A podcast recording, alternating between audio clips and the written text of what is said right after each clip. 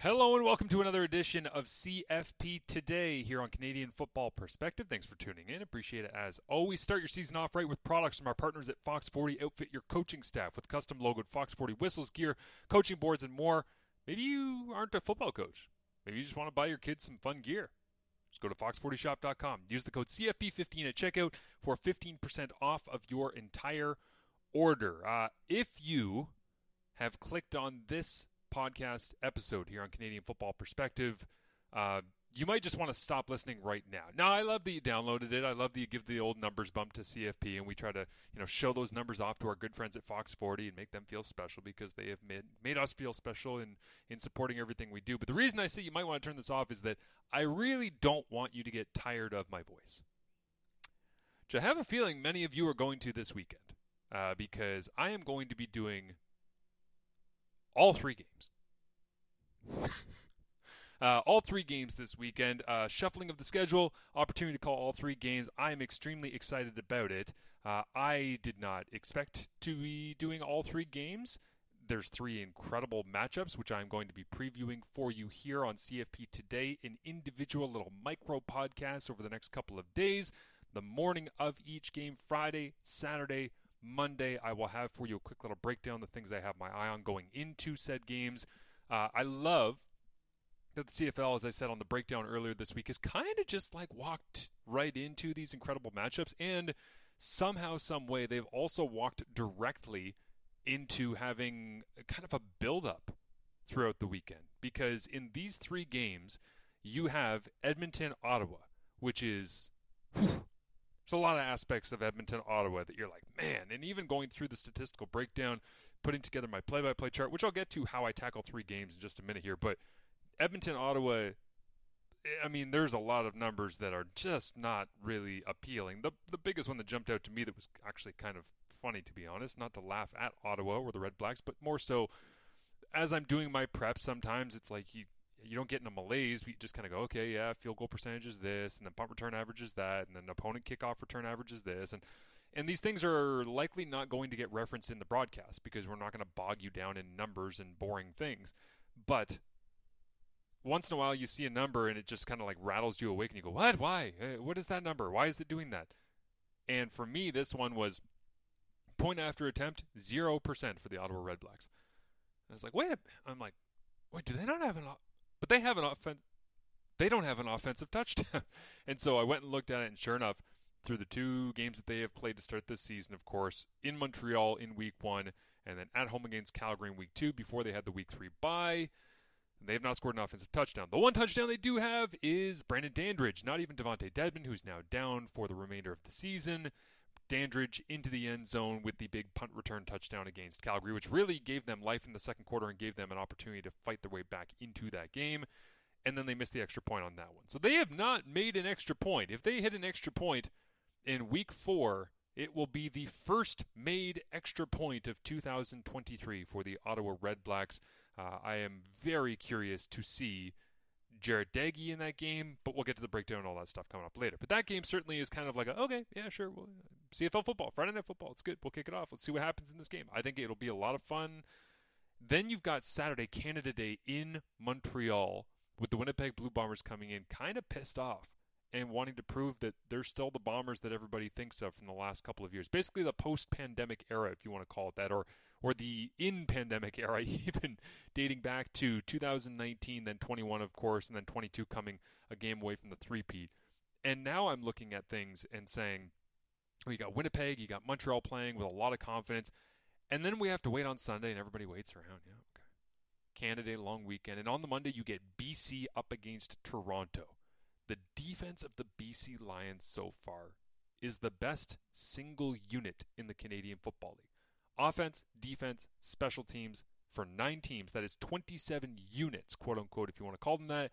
The best unit in the CFL right now, in my opinion. Maybe challenged by Ottawa's coverage unit, by the way, because some of the numbers on Ottawa's coverage units is pretty good stuff on their special teams, which you would expect to see from Bob Dyce being the head coach. But I very much think that BC's defense is the best thing going, and it's going to make for great theater because at BMO Field, we are going to end up having Chad Kelly trying to prove, no, I'm, I'm for real. This is legit. Like on the road in Edmonton, which by the way, funny thing, from the week two game, which was his first start in the Canadian Football League and for the Argonauts, uh, Chad Kelly was so focused on Hamilton, he actually looked up from the Zoom and said to somebody, Are we home or away with Edmonton next week? Like he had no idea where the game was going to be. And then he ends up going on the road to Edmonton and playing pretty well. And you have three touchdowns, and you got 152 average rushing yards for the Toronto Argonauts through their first couple of games. And you see what Montreal's doing. You th- start th- seeing the East Division not shaping up the way I expected it to. I gave Hamilton too much credit. I thought Montreal was not going to be good. Been wrong about those things, and it's going to build and build with Toronto having an opportunity to take down the BC Lions, who just took down the Winnipeg Blue Bombers, who are trying to take down the Montreal Alouettes and prove that they are still a team to be feared and should be at the top of the power rankings. So, some incredible storylines throughout all of these games. I've got all three of them. The first time I've ever done two games in a weekend was week two of this season, just two short weeks ago. Doing three games is a massive undertaking.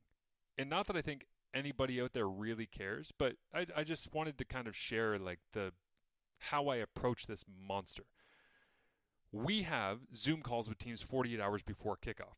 And so I have gone ahead and jumped on the, the team stat reports, the league analysis, the, the CFL wide statistics reports, any information that I can get from following all of the tremendous social content that's out there, whether it be from the teams or from their media partners, uh, you know, the internal writers like Ed Tait out in Winnipeg and Joey Alfieri, what he's doing in Montreal, and on and on and on I could go and just try to get as much information as possible and also just try to keep the team straight. Try not to get the teams confused at any point because dealing with six teams in three days in three different stadiums while I'm driving up and down the highway, it's a challenge. Like, there's no secret to it is a challenge. It gives me so much respect for the guys like Kirk Herbstreit who you know, does Thursday night football with Amazon in the National Football League, goes and does college game day Saturday morning, gets on a bird, flies across the country, calls the game prime time Saturday night.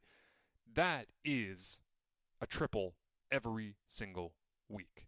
That is so hard to do.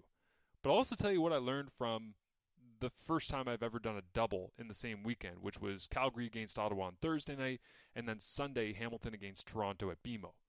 It's really, really fun when the first game ends to just turn the page and go, okay, next and just dive in. There's new stories, there's new players, there's new statistics to be able to bring to people, there's new relationships that you get to have with different people around the league. Uh, and so I feel incredibly, incredibly fortunate to be in a situation where I get to do three games this weekend. And uh, again, I, I already know what the response is going to be. Oh, does TSN not have anybody else? Uh, you know, why, where? Why is Marshall doing all three? There'll be like one or two people out there who are like, "Wow, this is so cool! I'm glad he gets so many games." Uh, but I do know that it's going to be a fun weekend. There's going to be a lot of great football games, and I can't wait to bring them to you. The stats report stuff kicked it off, did the Zooms uh, with Edmonton and Ottawa on Wednesday. Here's I'm recording on Thursday. I have done the Zooms with Winnipeg and Montreal.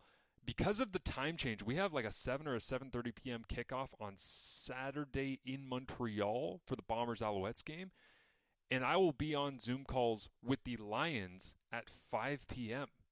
until probably like 5:30 or 6. So uh, like Matthew Scianitti is also doing the triple here with the games being in Ottawa, Montreal, and Toronto on Canada Day weekend. And he and I are probably just going to hold a phone and talk to the players and coaches from the BC Lions uh, at 5 p.m. on the field at Percival Molson. And then I'll run up to the booth and we will fire up game number two, get back in the car, head back east and uh, and get set for all things. Uh, I guess actually it would be west. See, I've already lost which direction I have to drive on the 401. I just pre-programmed.